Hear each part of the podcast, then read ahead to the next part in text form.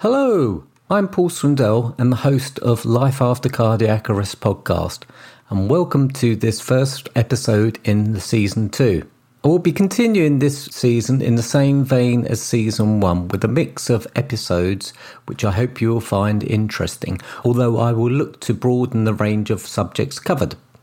Of course, we'll have the personal stories from survivors and others directly affected by a cardiac arrest, but in the coming weeks, I'll also be releasing episodes on subjects common to many going through the recovery process.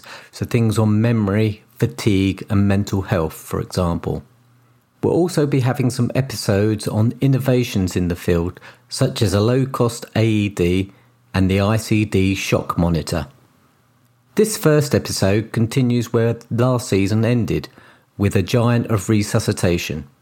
And in the next hour, Professor Jerry Nolan, the head of the European Resuscitation Council, gives a fascinating overview on many subjects within the field of resuscitation. An essential listen, I'm sure you'll agree, and I hope you enjoy it.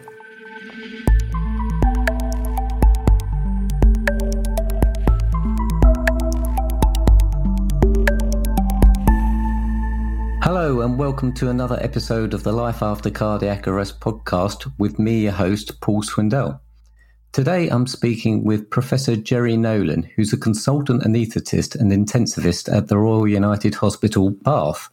He's the current chair of the European Resuscitation Council and a past chair of the Resuscitation Council UK and past co chair of ILCOR, the International Liaison Committee on Resuscitation, I think. Jerry, is that right? Uh, that's correct, Paul, indeed. And you're also the editor in chief of the Resuscitation Journal magazine and a co author of a number of books on and uh, scientific papers on resuscitations. You're a very, very busy man by the looks of it.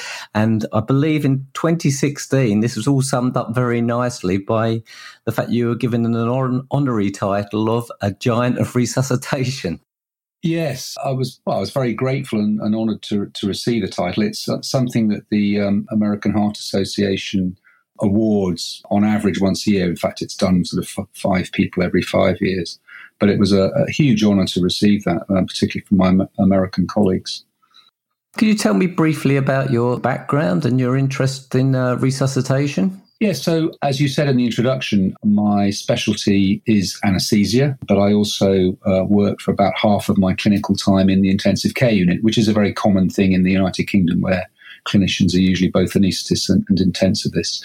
And I had uh, I, inevitably exposure to, to cardiac arrests during my early years as a doctor, particularly in those days for in hospital cardiac arrests. And um, I gradually developed an interest in that field. I had a, a particularly notable men- mentor who I feel I, I, really must mention, Dr. Peter Baskett, who incidentally was a very close friend with Professor Douglas Chamberlain, who I, who I know has um, done one of these podcasts for, for you recently.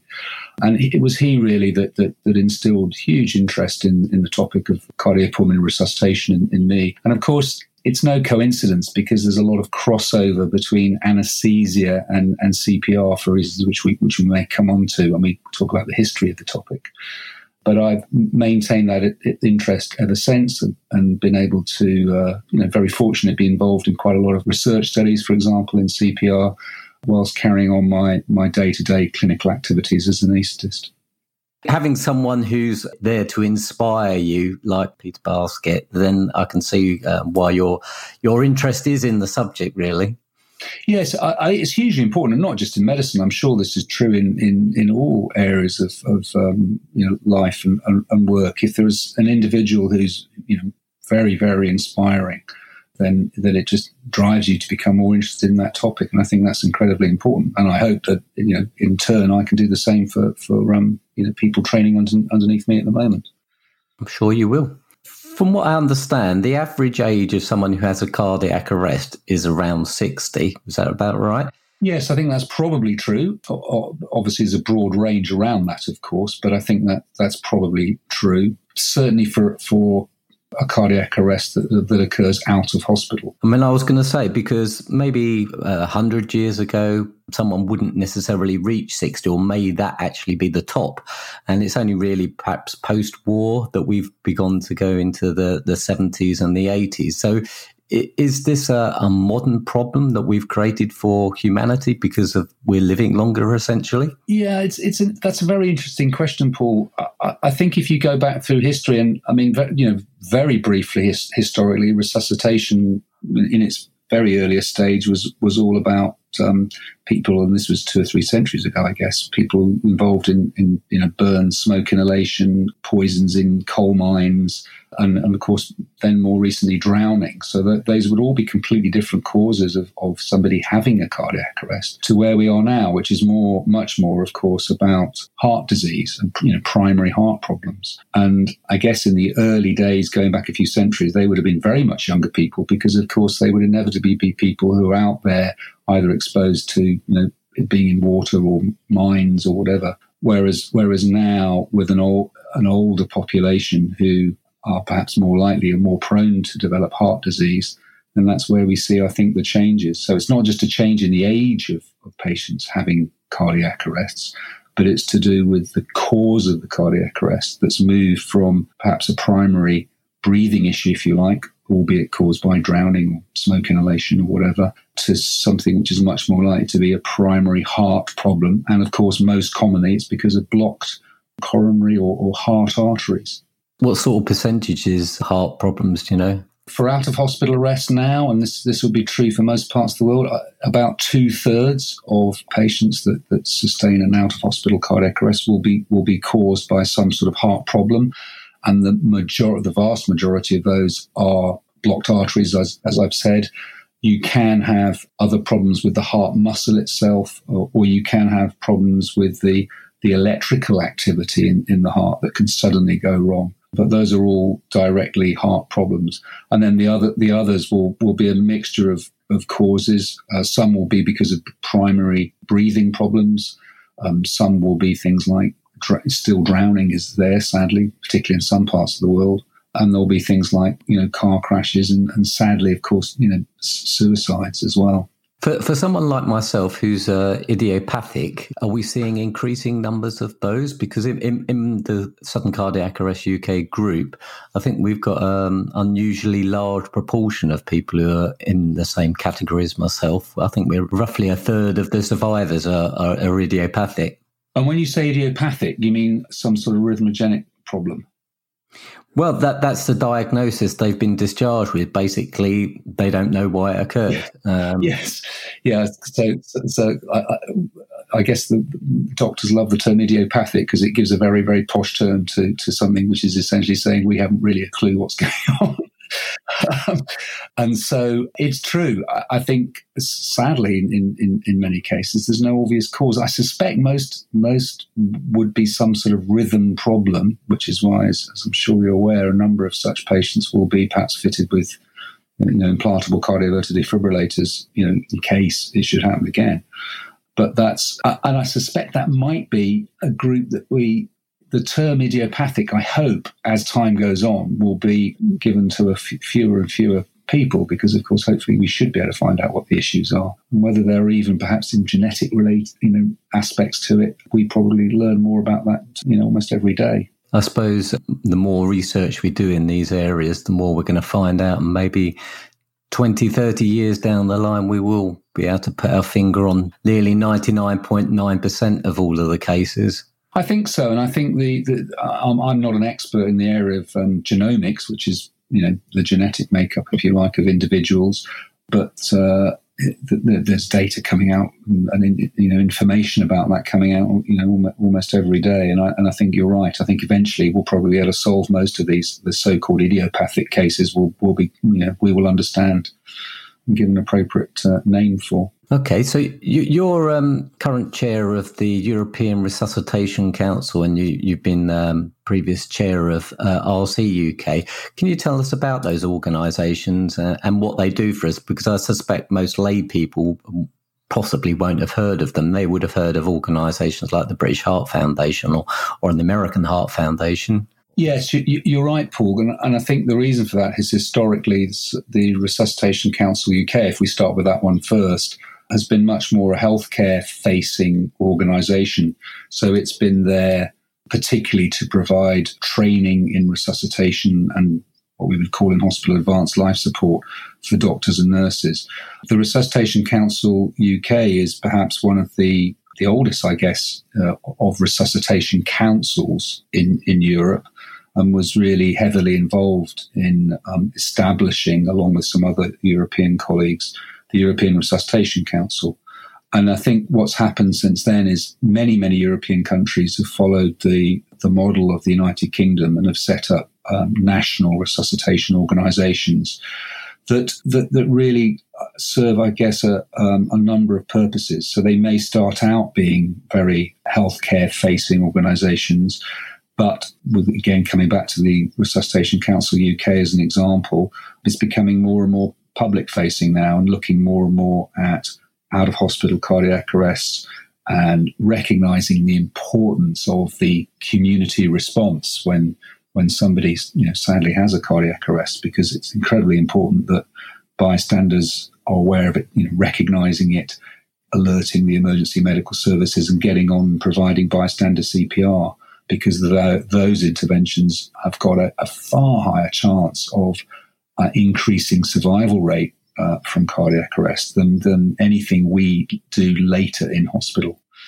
So that's the kind of thought processes I think going on with the Resuscitation Council UK at the moment. And that is then going out really to the rest of Europe. And of course, now through the organization you mentioned in the introduction, which is the International Liaison Committee on Resuscitation, it's a it's a global initiative. So the European Resuscitation Council is in turn a member of ILCOR, and ILCOR comprises you know virtually all regions of the world. So we have a truly international network now to provide guidelines for both healthcare professionals and the public um, across the world. So uh, the RCUK is, is sort of part of the jigsaw of that, if you like. How is the UK doing in terms of uh, its statistics, I suppose, and the technology and the the protocols that we're putting together, and how does it compare to the rest of Europe and the world? Well, an extremely good question, Paul, and, and inevitably one that's dif- difficult to answer with with with certainty. I think is the right word. Interestingly, just published literally in the last few days is a so-called EuReCa 2 study, which is a study of cardiac arrest across Europe, looking at the incidence and survival rates. And the short answer to your question is that, is that if you look at the European countries that have reported into that, and I guess there must be 20 or so countries that have that have provided information and data for that study. The United Kingdom sits just above the sort of middle, I would say, when you look at overall survival rates from out of hospital cardiac arrest. The UK sitting probably around about 9% overall survival rate. But the range is up to the Netherlands, which is sitting at around about 18%, and then down at some of the other European countries sitting at, at as low as 5%. But of course, you know, I would be very cautious in the way those results were interpreted because it's extremely difficult to make sure that we are comparing like with like, apples with apples, if you like, because there can be subtle differences in the way that these cardiac arrests are reported. In case that sounds confusing, I'll give you the, the most obvious example of that. And that is that in some places it might be that they record all the cardiac arrest events that, that the emergency medical services attend, whereas in others, they may only record those where the emergency medical services, by that I mean the paramedics, for example, uh, actually initiate a resuscitation attempt. And in the in the United Kingdom, for example, if you look at all the out of hospital cardiac arrests that the paramedics get called to, they only start resuscitation in about 40%. And in case that sounds horrifying, well, the reason is, you know, sadly, there there are those cardiac arrests where, um, you know, somebody is, is clearly beyond beyond saving, or in some circumstances they've made it clear that they don't want to be resuscitated, for example, a whole number of reasons. So, so that nine percent that you quoted earlier of the, of the UK, the survival is that of the forty percent that have started.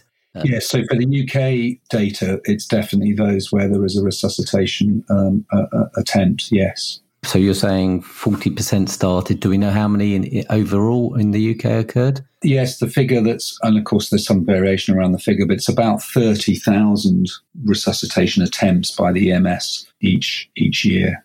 Okay, so that, what would that correlate that would mean, to? Well, that would mean 60, so 60,000 plus actual cardiac arrests. And again, I must emphasize we're talking about out of hospital now because actually there are probably very similar numbers of in hospital cardiac arrests on top of that. Oh, that was one of my questions, which you preempted nicely, which was to do with uh, why why do we differentiate between in a hospital and out of hospital? Because in my group we don't. If you've had a cardiac arrest you've had a cardiac arrest. And I see a lot of the similar sequelae that people go through, and they, they want the same sort of care and help and information. Where that actual cardiac arrest took place doesn't really matter too much to them. Why, why does it matter to the medical professional? So, again, a very good question. The reasons are that, they, they are, in many respects, quite, quite different, at least in terms of cause. And for, for, for many out of hospital cardiac arrests, these are are very sudden events, and, and as you well know, in, in many cases, extremely sudden, so that they, they happen in in people who had no idea that they had any form of heart problem to start with. So suddenly collapse out of nowhere. And again, we've said about two thirds of those will be mainly because of a, of a primary heart problem. The in hospital situation, whilst there are a few that would fall into that category, the vast majority are patients who are very sick with a number of other diseases, such as, for example, infection or sepsis, which of course is um, you know, a term that you hear a lot now in, in, the in the media, or breathing problems such as pneumonia, that then lead on to the heart stopping, i.e., a cardiac arrest. But it's not because that the heart is the primary problem; it's because there's some other major illness within the body. That means that even in in a hospital setting, if somebody has a cardiac arrest, it, it's still often quite difficult to restore the heartbeat for any length of time and to get that person back to quality of life that they, they would want. Not because of the primary heart problem, but because of the all the other diseases that, that have caused it in, in the first place. So, whilst you rightly say, as far as the person is concerned, of course, whether it happens in or out of hospital makes little difference um, it does make quite a bit of difference in in the strategies that we might use to try and deal with with the problem. So in hospital, the focus is very much on prevention of the cardiac arrest occurring in the first place, because we so often have warning signs that, that a cardiac arrest is going to occur, and we need to step in and, and, and treat that person effectively to stop it. Whereas for the out of hospital setting, you often don't have, I mean, the luxury, if you like. It's not a great term to use, perhaps, but the, you know the awareness that there is going to be a problem happening. So they are, and I often say this when I'm teaching, you know, doctors and nurses that they are very, very different disease states. Although they're both cardiac arrests, everything about it, in, in, in leading into the cardiac arrest is very different. So how, how does that affect the sort of stats? Do, do they get recorded separately? Yes. So most of the statistics that, that we're talking about now and, and, and, are perhaps more widely known in the media relate to out of hospital cardiac arrest. We have statistics for in hospital cardiac arrest. And in fact, the United Kingdom is probably one of the few countries in the world where we have now national statistics, i.e., most hospitals, in fact, it's about 90% plus of hospitals in England send all their data into what's called the National Cardiac Arrest Audit, so we can we can understand what's happening in in, in hospital and try and, and and try and improve the situation. And again, because it's a different disease state, the focus for in hospital cardiac arrest is not just preventing the cardiac arrest happening, but but encouraging the discussions with between nurses, doctors, and patients about whether somebody would want to be resuscitated if they did have a cardiac arrest. Because, of course, you know, sadly for many patients in hospital, they're, they're very ill. It may actually reflect uh, an illness that, that, that's going to end their life, whatever we do. Uh, in other words, a terminal illness. And to attempt resuscitation under those circumstances um, would not be the right thing to do for that for that person. And so the concept of deciding ahead of time that resuscitation would not be appropriate um, means that that person is not exposed to really what's quite an aggressive intervention. And of course, that means then that if somebody does die in hospital, that they're, they're not going to have CPR attempted with all the potential indignity that that involves. And so, so you can see a very different strategy evolving between out of hospital and in hospital cardiac arrest. I mean, I imagine that's a whole different podcast on its own about the subject of the do not resuscitate scenarios. It is, uh, and if you haven't done a podcast on that, then then I think it's you know it's vitally important because I think I think this is a discussion that must be had between between the public and, and healthcare providers because it's very much in the public's in you know the patient's interest to uh, to, to do that. And again. Uh,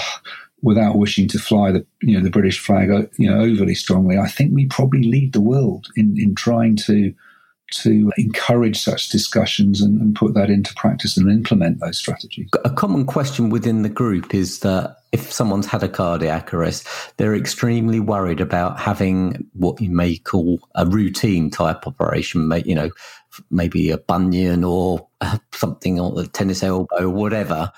Is there anything you can say to these people who are going for these sort of routine operations post arrest? Because they are very worried about it happening again. So, if, if they are patients that have had um, a cardiac arrest and it's been caused by a heart problem, for example, a blocked artery, we mentioned that earlier on, then it's often the case that that blocked artery has been dealt with, usually in the form of you know placing stents to open the artery up. And if that patient has been restored to you know a good quality of life and doesn't have any problems with continued angina, breathlessness, etc., then the risk for that person of undergoing either general anesthesia or, or indeed what we call regional anesthesia, where we use spine, you know, spinal anesthetics or local anesthetic techniques, the, the risk for that person would be very small, particularly for for relatively small operations such as bunions, as you've mentioned it's probably fair to say that for very large operations, depending what the cause of their cardiac arrest was, they may have a slightly increased risk under anesthesia, not so much of, of, cardiac arrest, but of other, other problems that can occur. But it would be probably tiny. And it's the sort of discussion that would be importantly had between that, that patient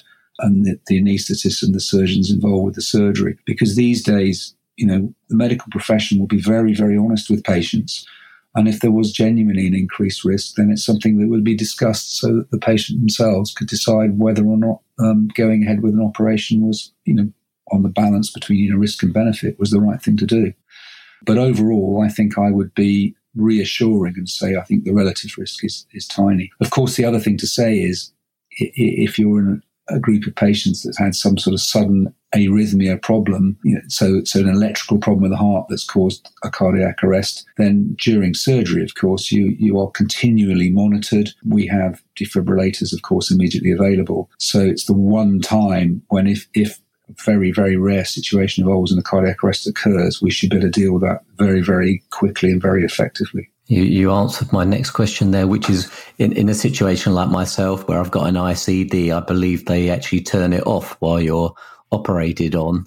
Yes, and and the reason is is is is uh, obviously other electrical equipment is used during the operation. You know, particularly diathermy machines, which are used to coagulate blood vessels and stop bleeding, and they can cause interference. Well, there's a number of problems. They can cause interference with the ICD, and you can get sort of electrical pathways going down it. So, for a number of reasons, they are deactivated beforehand. But of course you know, we would have external defibrillators available. And in fact, in some cases, if it was really thought to be a high risk, we would even apply defibrillation patches, um, you know, beforehand so that we can actually provide a, a defibrillatory shock if absolutely necessary very quickly.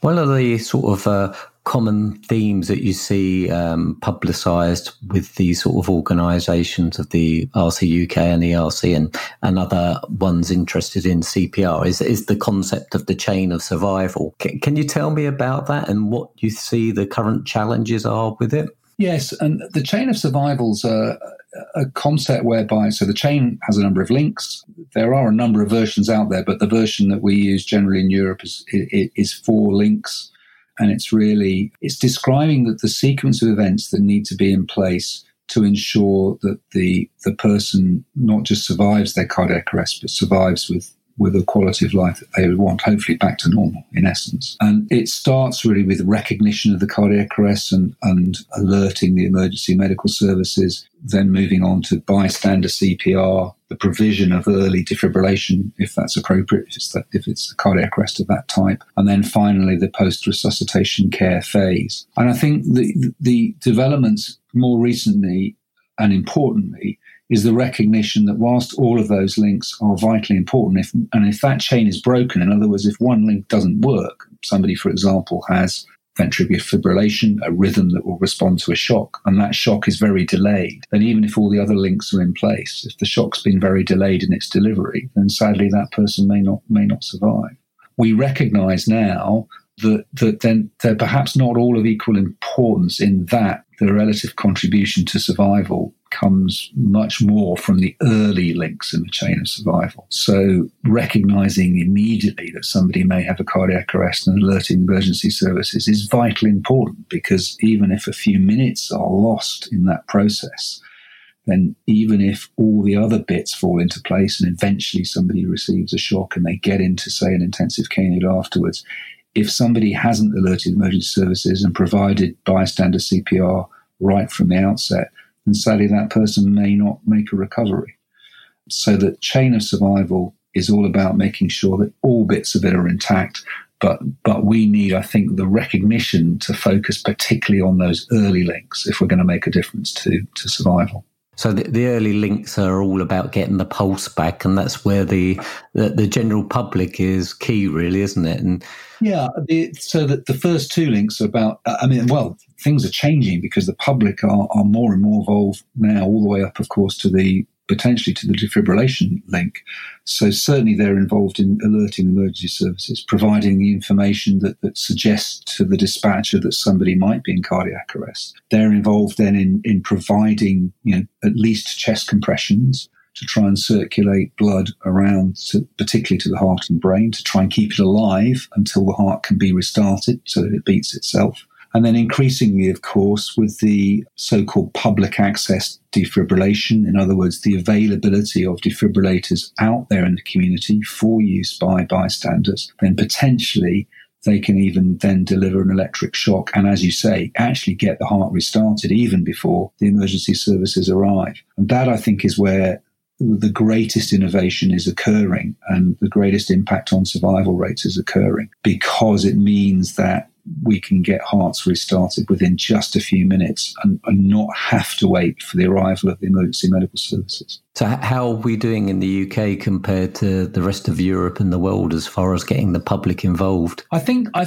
I, it's not perfect. I think we're doing very well. Uh, there are some parts of the world where there's been really strong in- initiatives in, in public access defibrillation, and I'm thinking of somewhere like um, Japan. Interestingly, actually, if, if you ever travel to Japan, you see AEDs almost everywhere. Just as an aside, it's fascinating. Actually, the Japanese are obsessed about vending machines and you can get almost anything in a vending machine, and increasingly including an AED, because what they recognize is that every Japanese person knows where their local vending machine is, and so they put the uh, AEDs in there with big big signs up. And so if the, you know if somebody witnesses a cardiac arrest, they get there very quickly and know where it is. But I, I think the the thing about the UK is people like you know, Professor Douglas Chamberlain hugely responsible for getting defibrillators out there initially, of course, in train stations, airports, and then all sorts of public places like sports centres, anywhere where there are a large number of people. And, and I think the UK has done pretty well in doing that. Um, we recognise still that if you look at the overall number of people that have a cardiac arrest that receive a shock, relatively few still are getting those from so called public access defibrillators, but it is increasing quite substantially. And there has been some very interesting um, information published by a, a group within Europe showing just how how much of an increase those survivors are. So if you look at the survivors overall who receive an electric shock, who receive a defibrillation in the you know out of hospital, you can see it's increasingly being delivered by bystanders, and then you know a diminishing proportion by the EMS. So it's it's it's changing quite rapidly. You, you mentioned uh, that Holland or the Netherlands was at the top of the list in Europe. Yeah. Uh, are they good at particularly good at that? They are, and in fact, actually, the group, the, I, you know, the group I've just mentioned is very focused on on the Netherlands. It includes other European countries as well, but the Netherlands is is, is the lead of that group, and they they definitely, I, I would put them at the top of the league for that community response, and particularly in in, in the form of getting bystanders using defibrillators. So uh, we can look at them and, and perhaps follow their example. But I wouldn't, in no way would I put the UK down on that. I think we're doing extremely well. And of course, there are other innovations which you may have discussed in previous podcasts, such as the Good Sam app, you know, where where volunteers can can download the app to their smartphone and be potentially alerted to a cardiac arrest nearby, so that they can then respond and be potentially directed to pick up the nearest public access defibrillator whilst responding to the person in cardiac arrest. I mean, I haven't interviewed anyone with regards to the app directly, but it is certainly in my on my radar because I think it's a, a key part of the picture, really. Absolutely, and it's a fascinating topic, which I think your listeners would be really, really keen on on, on hearing. And of course, it's not by, although it's been led by, in fact, a neurosurgeon in, in London. It's not just a UK project. This is going worldwide, and certainly, you know, Australia, for example, is very active in the use of the Good Sam app. And I think using that smartphone technology, where of course by because because they're using GPS, people's location can be identified. I mean, some people may be worried about that, of course, but in essence, you're using the benefits of that technology to be able to locate volunteers who happen to be nearby when a cardiac arrest occurs. And so, if the emergency medical services dispatchers can locate those people, they can then send them text messages and direct them to the scene of the cardiac arrest. And, and that that sort of technology is being rolled out across the world. But the Good Sam system is probably the world leader actually in there. I, w- I would like to come back onto the subject of technology in a, in a little bit, but just to finish off on the on the chain of survival, the sort of the latter links, the the returning quality of life to someone. How, how do you think we're doing on that part? Because that's I know it's of a particular interest to many people in the Sudden Cardiac Arrest UK and also around the world because I know a lot of challenges present themselves in that stage for that person because you're pretty oblivious to all the rest of it. To tell the truth, you've got you're not conscious most of it, and you don't have any memory of it afterwards. So that's the bit that interests us. No, and of course, perhaps not having a memory of it is, I would potentially a good thing, I suspect, although not everybody would agree with that. And I think it comes back to, to whilst the focus is on what we do to to people who have survived their cardiac arrest, but perhaps and the majority will end up uh, to start with unconscious on intensive care units. I'd still, before I touch on that would, would emphasize, of course, that what has happened early on in terms of how good was somebody's CPR, how quickly were the emergency medical services contacted, those things still are by far the biggest determinants of somebody's quality of life at the end of the process. We, in the intensive care world, and of course that's where I do a lot of my work clinically, we've recognized that we can do a lot to improve the quality of somebody's survival in terms of what we do in the intensive care unit. And we're learning to really fine tune the treatment that we provide patients, whether it be the correct oxygen levels, you know, the correct blood pressure, using temperature control, for example, to try and improve the brain's recovery, then we're we're doing that. And I think we're doing that quite well in the United Kingdom compared with, with elsewhere in the world.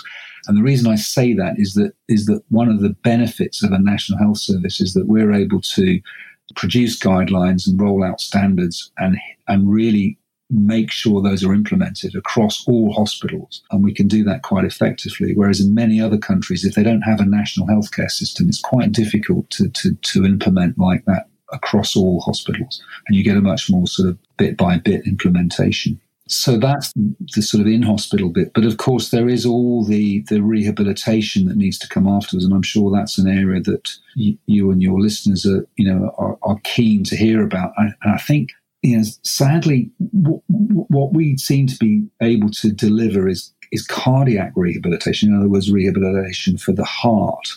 But I think we've still been quite slow in delivering the sort of rehabilitation of the brain, if you like. And of course, you know, you will recognize that the brain is perhaps the most sensitive organ in, in, the body to a period of lack of oxygen and lack of blood flow, i.e., cardiac arrest. And it's perhaps the one organ that, if everything else in the body is fixed and seems to be back to normal, the, the brain can sometimes be an issue. And, and you know, your listeners will be aware there may be memory problems, all sorts of, you know, cognitive and emotional problems. And I don't think we, we are yet very good at providing the support service um, for those sorts of issues. We're aware of it, and we are, we are, I think, slowly getting there, but we're, we're some way behind. And that applies, by the way, not just actually to cardiac arrest, but for example, to any patient that's been on, on an intensive care unit for any length of time, for example, many of the same issues apply. And we not yet really put the, the correct amount of resources towards that, that challenge. I mean, you, you mentioned that uh, part of the RCUK and ERC sort of remit is is being able to provide guidelines, and in particular, the UK to the NHS. Is is this part of the picture going to be something that you can affect and change in the near future so that people do get better care once they've been discharged from the hospital? That that rehabilitation process will be smoother, more integrated, perhaps? Yeah, so I mean, I can answer that directly by saying, first of all, importantly, later this year, there will be new resuscitation guidelines. In fact, worldwide, there'll be new resuscitation guidelines, so that and they'll be published in it's the 21st of October or thereabouts of this year. Now, within the European Resuscitation Council guidelines, these are all being prepared and written at the moment based on what science we have. And I can tell you that we've specifically allocated somebody with considerable expertise in, in post cardiac arrest rehabilitation, in fact, probably two or three people actually, to write guidance on how best to implement rehabilitation services. So we will clearly have guidelines at the European side of that. We will take, as we do with all the European guidelines, what the UK does is then really take those and then adapt them a little bit for, for the UK healthcare service. But in essence, they're identical. So the short answer is we will be having guidance on rehabilitation after cardiac arrest. Now, that's not the same as getting it implemented, of course. You know, sadly, I and my colleagues don't have the power just to suddenly be able to find the resources to put this into the, into into our hospitals. But at least it's a starting point. If we've got international guidance that clearly is is recommending introduction of rehabilitation services, then hopefully we can use that as a lever to uh, to try and get the resources to actually do it. That's absolutely fantastic to hear that that's going to be happening. And um, is is there a part in the process that sudden cardiac arrest or its members can play to pressure whoever the powers may be to actually implement this as well? Well, I think there's a number of opportunities for survivors and, and, and, the public in general to, to contribute to that. We are, for the first time, going to be putting these guidelines out for public consultation later this year. So there will be a chance to see drafts of the guidelines and then people can, can send in comments on them. And that, and, and, when I say people, I don't just mean healthcare providers; it would be everybody. So, so that's an opportunity to sort of encourage that. And then once the guidelines are published, then for sure, you know, groups such as the cardiac, cardiac arrest survivors groups are incredibly important because I think, you know, to be completely frank, I think politicians and the like are far more uh, likely to, to, to listen to support groups such as such as that than they are perhaps to people like me. um, and that's you know that's being very frank, but I think it's true. So the short answer is it's extremely important to, to, to get to get the relevant members of the public on board to push for that. I understand that these guidelines change or are rev- reviewed roughly every five years. And ha- how have we done before? How have, how have the guidelines done before? Have they usually been implemented? So yes, they they have been generally. Um, there's new guidelines published every five years or so. Um, we are trying to review the science on a slightly more regular basis, and if there was important science that came out suggesting we should change the way we treat people after cardiac arrest, then we would introduce it even before those five yearly stages. In terms of how well we've done, I think it's it's always difficult. There's there's a quite a delay between publishing any clinical guidelines and then seeing a change in practice. Some people would say the delay can be as long as five years. So of course that covers the entire cycle.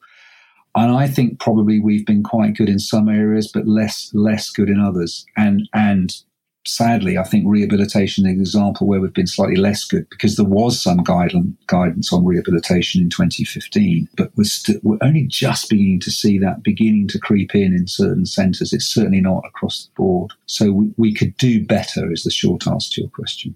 And would one of those guidelines be anything to do with outcome measures? Because at the moment, I understand that patients perhaps are assessed on their CPC or their MRS scales, which is the cerebral performance category, and modified Rankin scale. Would that be correct? Well, I mean, yes and no. Th- those are the scales by which, at the very least, we would like to see patients formally assessed on. I think if I was honest with you, we don't necessarily have even those assessments done for, for every patient, every survivor of cardiac arrest. They're certainly done in the context of clinical studies and, and trials, but it's quite difficult to capture those data to, for everybody. The reason being is that, the, so those are functional scales broadly, and they will try and assign a, it's assigning a number on a scale for somebody that's, you know, the highest number would be somebody restored completely to totally normal and going down to the worst case scenario of, of somebody with severe, you know, um, permanent brain injury, which, which is rare, I must emphasize. And it does involve somebody assessing that person to some extent and actually recording that information. And it's not necessarily done for all for all patients at the moment. So we could even improve on the capture of of the data and, and information relating to those scales. But I think perhaps what you're hinting at is that those are quite, I'll use the word crude scales. In other words, they don't pick up subtleties of, of, for example, subtleties in somebody's personality that may have altered slightly after a cardiac arrest. Very subtle memory disturbances after cardiac arrest. Those scales completely miss that. And what you need is far more sophisticated so called cognitive assessments to be able to capture those particular issues and challenges.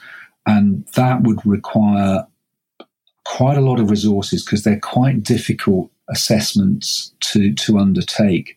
And we would certainly want to see that eventually. But, but I told you that even getting that information after clinical trials even for those, it's really difficult to capture. And I've been involved in at least a couple of very large clinical trials recently. And we try very hard to get that, that, that data, but we probably only get it in about half, you know, the, the, uh, half of the survivors. And that's in a very heavily funded clinical trial setting. So you can appreciate to do that as part of routine clinical care right now would be really difficult. I, I, totally understand that, and you, you, did sort of understand the nub of my question there. As do do you think there could be a cardiac arrest specific scale? That's a good question, and, and that's one that's not, to my knowledge, been been openly discussed because the, the scales that we've mentioned. I mean, the the CPC scale is much more focused on cardiac arrest. In fact, the the, the um, you know, cerebral performance category scale. The the other one you mentioned, the so-called modified Rankin scale, was originally derived from from use in in patients who'd had strokes, and we've just used it for cardiac arrest.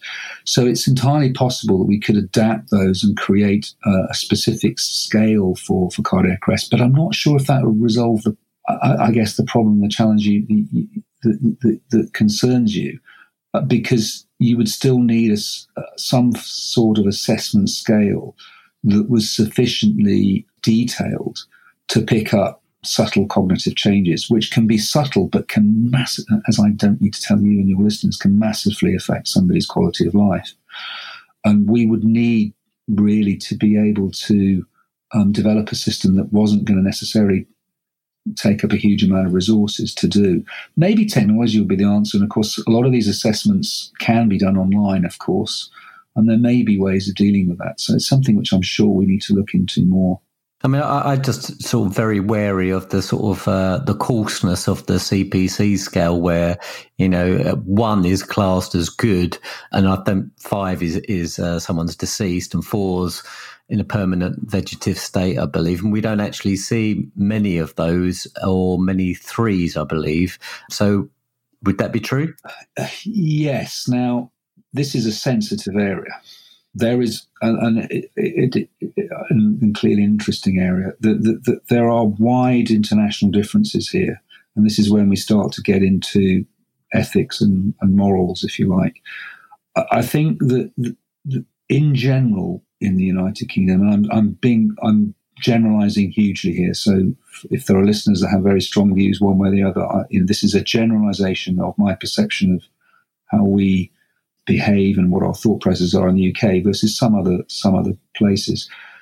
When we can be very confident that somebody very sadly is not going to make a good outcome by their judgment and by their family's judgment, then we in the in the United Kingdom will tend to change our focus of treatment to one of comfort care for that person and recognizing that that person wouldn't want to be kept alive under all circumstances and to end up in, as you've described it, either a vegetative state or with some other form of very severe permanent brain injury. And so the focus is then on comfort care for that person. And, and sadly, in many cases, they then don't survive the cardiac arrest and perhaps you know die sometime later.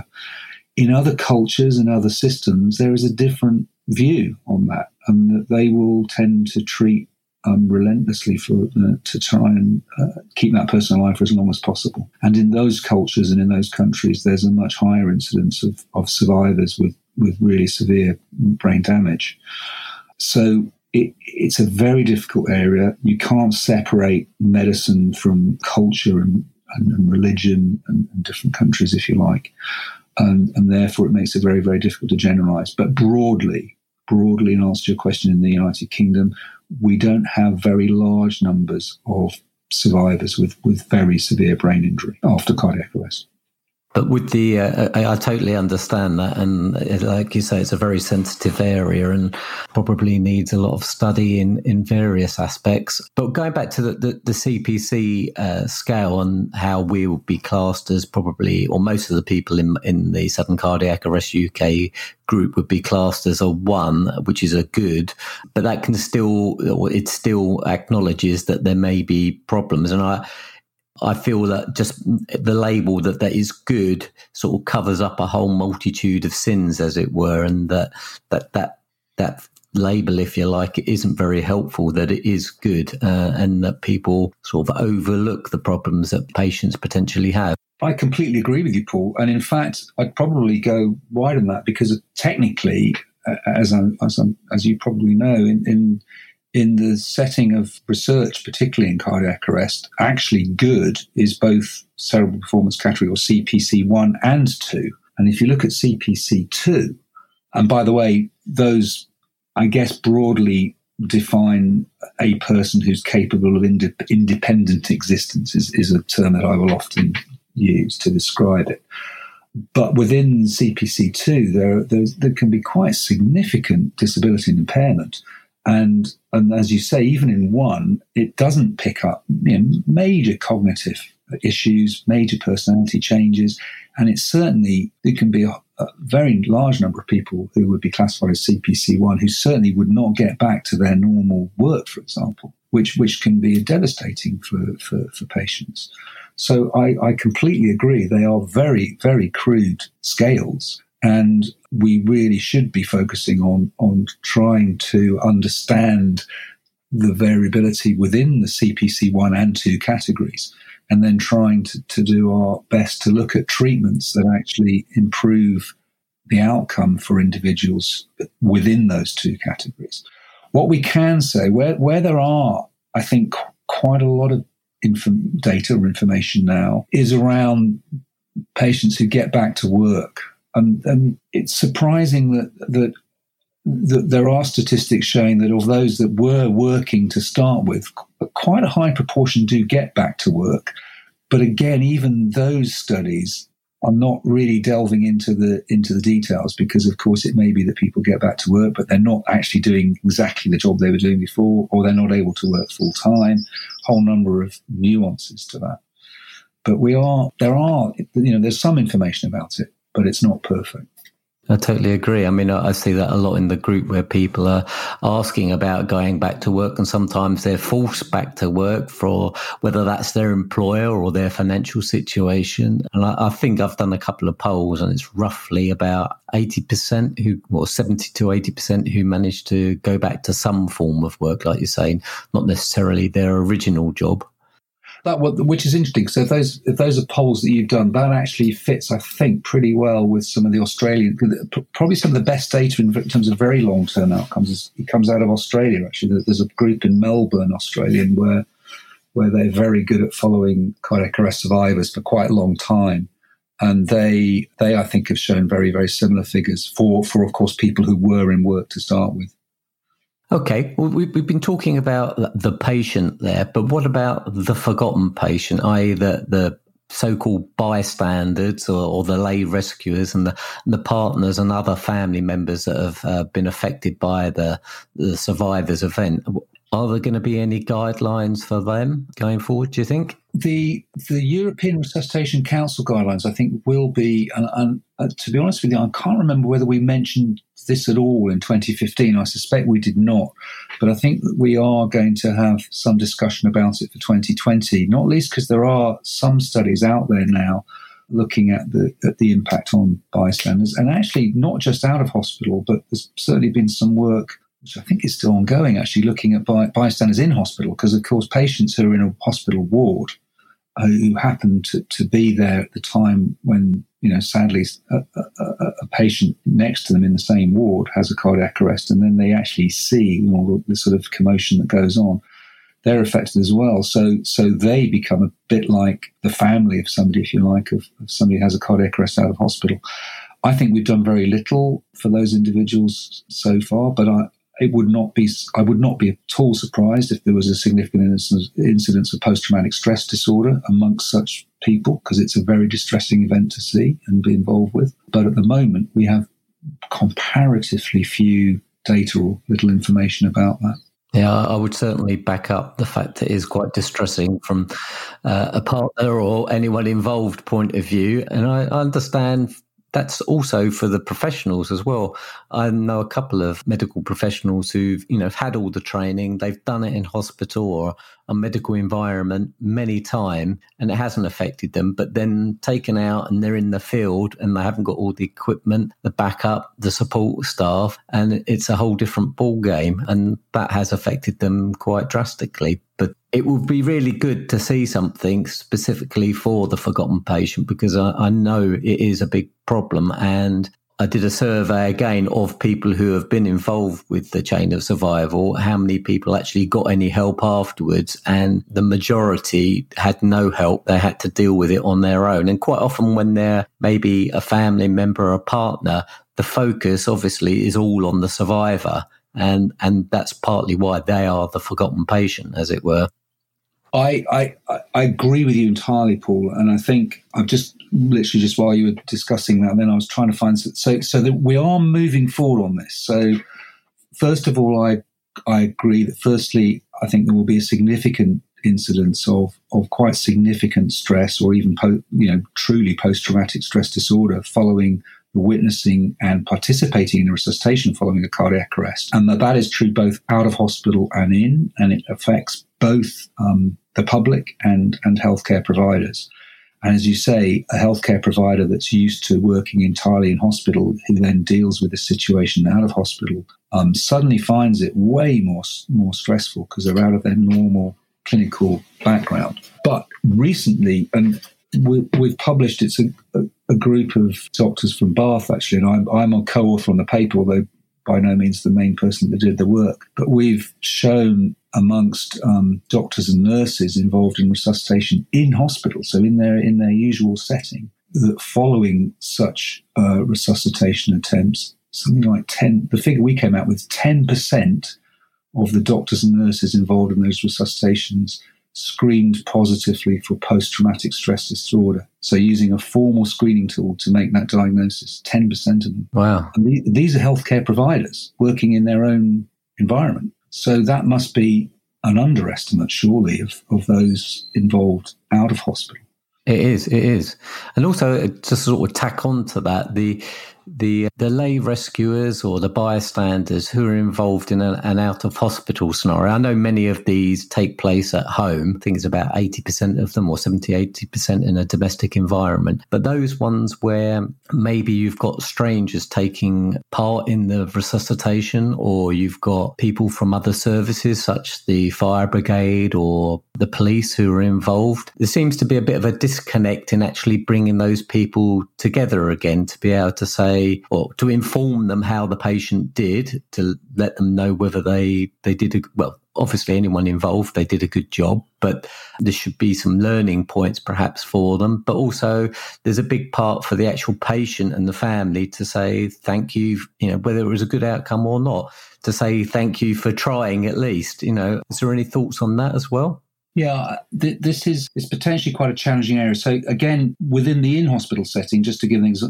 that example first, which is much easier to deal with, we've only relatively recently un- understood the importance of so-called debriefing, formal debriefing, and now you'll find in after a, a cardiac arrest in hospital and a resuscitation attempt, there's nearly always a debriefing that pulls together all the relevant people involved to di- to discuss what went on, and that's that is partly to deal with some of the stress and psychological issues that can can affect them. So that's the in-hospital setting. So if we move that kind of concept, which I think you've you've broadly outlined just now, to the out of hospital setting, it would be obviously really valuable if we could achieve that. But the challenges are enormous.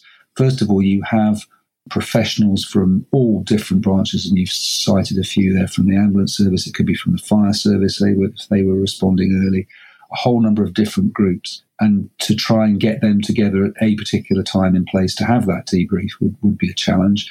Then I think the even bigger one, of course, is around confidentiality, and this is a difficult area because there will be many patients and families who are desperately keen to, to have the opportunity to thank all those involved in saving their loved one, but others may not feel the same way. So we can't make the assumption that, that they're happy to do that. So there would have to be some form of consenting process, to, you know, for that to happen.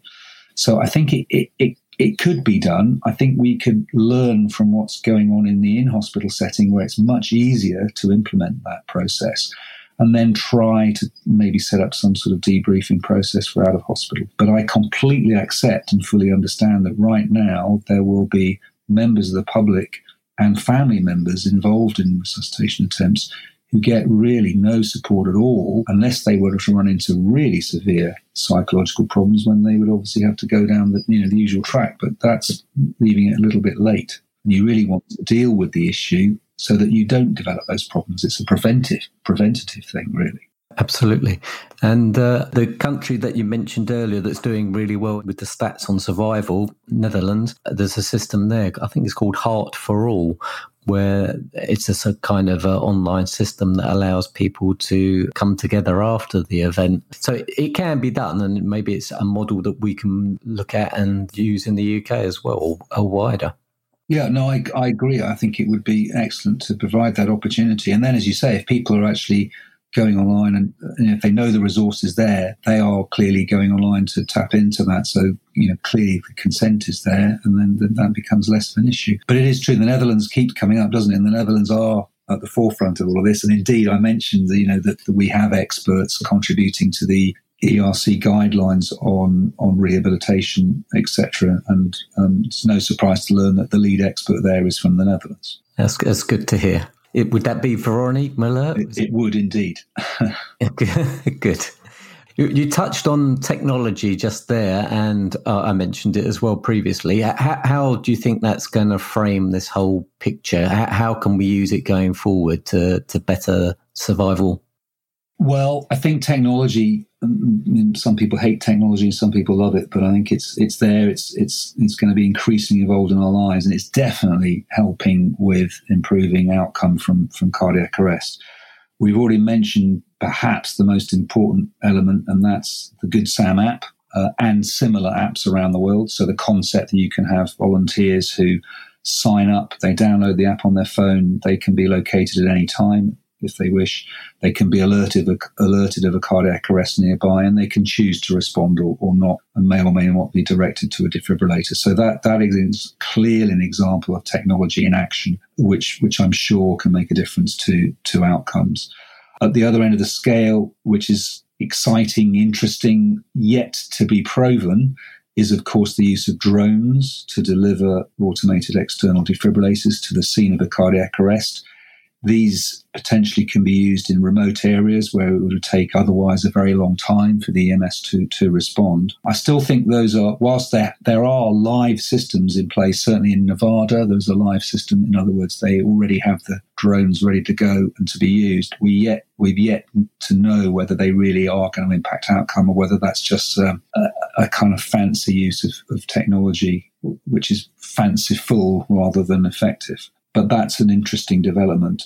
I think there's some really interesting areas in terms of artificial intelligence. So there's some studies that have come out of Denmark from the Copenhagen group there, where they've been using artificial intelligence to analyze the communications between a bystander that witnesses a potential cardiac arrest and the dispatcher. And they can use the artificial intelligence to analyze that conversation and potentially detect the likelihood that, that the person being described is in cardiac arrest before the dispatcher even gets there, as it were. And so supporting the dispatcher in the decision to decide is this does this sound like it's a cardiac arrest? Let's send the you know the emergency vehicles now. That that I think is a, is a very clever use of it. So I think that will come in.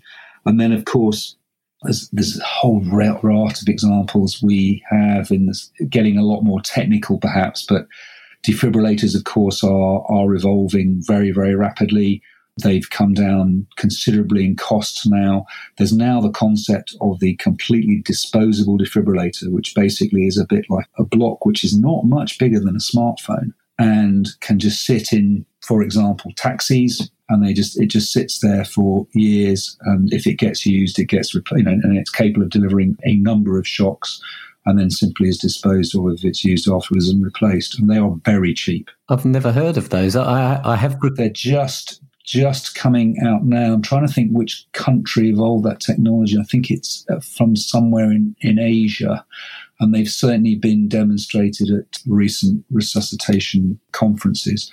Those are very interesting. And there's definitely um, interest from groups like cabs where, well, of course, there are already some cabs that hold AEDs, that have AEDs, and they've got little stickers on them that say that. Just because cabs are out and about in the community, they can be directed rapidly to a cardiac arrest. There's, there's way more cabs than there are ambulances. You know, these are all, you know, novel concepts that, that just cut that delay. They cut down on the time between somebody having an arrest and getting a defibrillation attempt and so that's out there, and I'm sure that that will that will you know that will change the scene quite quite a bit in the next year or two. You know, we have a lot of technology going on, obviously within within the hospital, even within the critical care world. But I think actually, I won't go into details about that because I think those are those are subtle things that might make small changes and small differences. I think the big impact is is that you know the likes of GoodSAM, possibly you know, defibrillators so inexpensive that you can just have them everywhere. Those are the things that are going to make a big difference. What do you think about Alexa, the Amazon device, giving CPR training and also being able to recognize agonal uh, breathing? Yes, no, I, I, am. I am aware of that. I was fascinated by the, the, the certainly the reports around agonal breathing, and just to explain that, so that was Alexa obviously listening to, to sounds. And, and if, if somebody has a cardiac arrest, often there will be bre- abnormal breathing, so called gasping breathing, that can go on for potentially a few minutes after a cardiac arrest. And reportedly, Alexa was was was was you know very good at picking up agonal breathing as a sign that somebody may have a cardiac arrest. So I, I I think it's out there. That's clearly not for for um, implementation at, at, the moment, but there's definitely a scope to look at that technology and do it. And of course, the other area which I didn't mention, which which is again interesting, is these smartwatches and the fact that smartwatches, of course, are are um, you know rhythm monitors, if you like, in the crudest sense. And there has been, as you may know, a very large study published on diagnosing an irregular heart rhythm called atrial fibrillation, where, where chambers of the heart beat very, very fast and irregularly. And these smartwatches are, are very capable of picking that up and detecting it perhaps before the patient's even aware they have a problem. So in the extreme case, of course, you know, you could have a smartwatch that's capable of detecting somebody that's gone into cardiac arrest and then it, it alerts the emergency services. That by that is, to my knowledge, not actually happening, but that is an example, conceptual example of what can happen in the future. Okay, I think I'm sort of coming to the end of my questions, really. Would you be able to sort of sum up for the listeners where do you think the next few years is going to be going with resuscitation and survival rates? Well, I, I, think my my prediction, and I, one must be optimistic, is that survival rates will, will be slowly increasing. And I will, I, for out of hospital, I use the words slowly because I guess one thing we haven't touched on is that, the overall survival rates are slowly slowly increasing, but but there's actually quite a substantial increase in the survival rates if one was to focus just on patients that have a sudden you know, ventricular fibrillation cardiac arrest, so a sudden collapse out of hospital because of a, of a primary heart problem. The survival rates there are, are increasing substantially. And whilst we mentioned a figure of 9% for the UK earlier on, for those particular patients, it's much closer to 30% and, and rising fast. So, so there is there's hope there, I think, for, for the future. And then I think where's it going to go in terms of really the, the big, and as the Americans might say, the biggest bang for the buck? It's got to be in the community response. It's got to be in teaching people to recognize a cardiac arrest and to respond to emergency services. And importantly, the one thing we haven't mentioned, or I haven't mentioned, which I should, of course, is, is now the introduction of mandatory life skills training in schools, because I think that's going to be a, you know, a substantial innovation. Not because I'm expecting lots and lots of children to be doing CPR on, on, on people. That's probably not how it works. But the fact that the children learn it very early on, they will tend to tell their parents about it and friends about it. And you, you have this sort of multiplier effect where more and more people just be, begin to realize that actually, you know, I need to know this stuff and this is just about life. It's not an extra part of life. It's just, you know, everyday thing. And I think that will have a huge impact. Do you think we could uh, have it part of the driving test? Because I know quite a few other countries include it. Yes, they do. Well, the, you know, the, the, the, country that comes to my mind immediately is Denmark. They introduced compulsory CPR training before you could have a driver's license, and they did that I think more than ten years ago. And of course, what they've then shown is is a is a huge increase in both bystander CPR rates, so the number of times that somebody actually does something and does does do CPR, and at the same time a substantial increase in their survival rates. And you know, I've just been mentioning that just now, and and, and that Denmark figures were, were particularly in my mind. But to be fair to the UK, you know, if you look at the and you can your listeners can go to the London Ambulance Service website.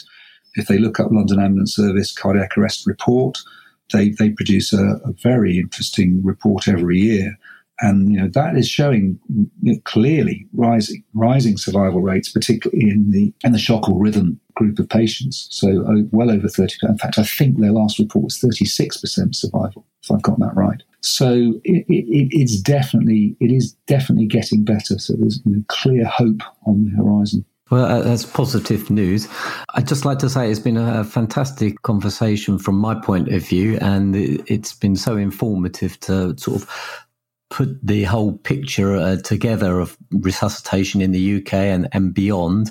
And I really look forward to, to seeing the uh, recommendations for the guidelines later this year and hopefully being able to feed back into them. And I look forward. Is it that you mentioned the end of uh, October when they're going to be published? Yes, that's right, Paul. The, the, the guidelines, the, the full set of guidelines will be published on October the 21st. There is a possibility that we try and, and, publish some of those. In fact, most relevant to your listeners will be the basic life support guidelines.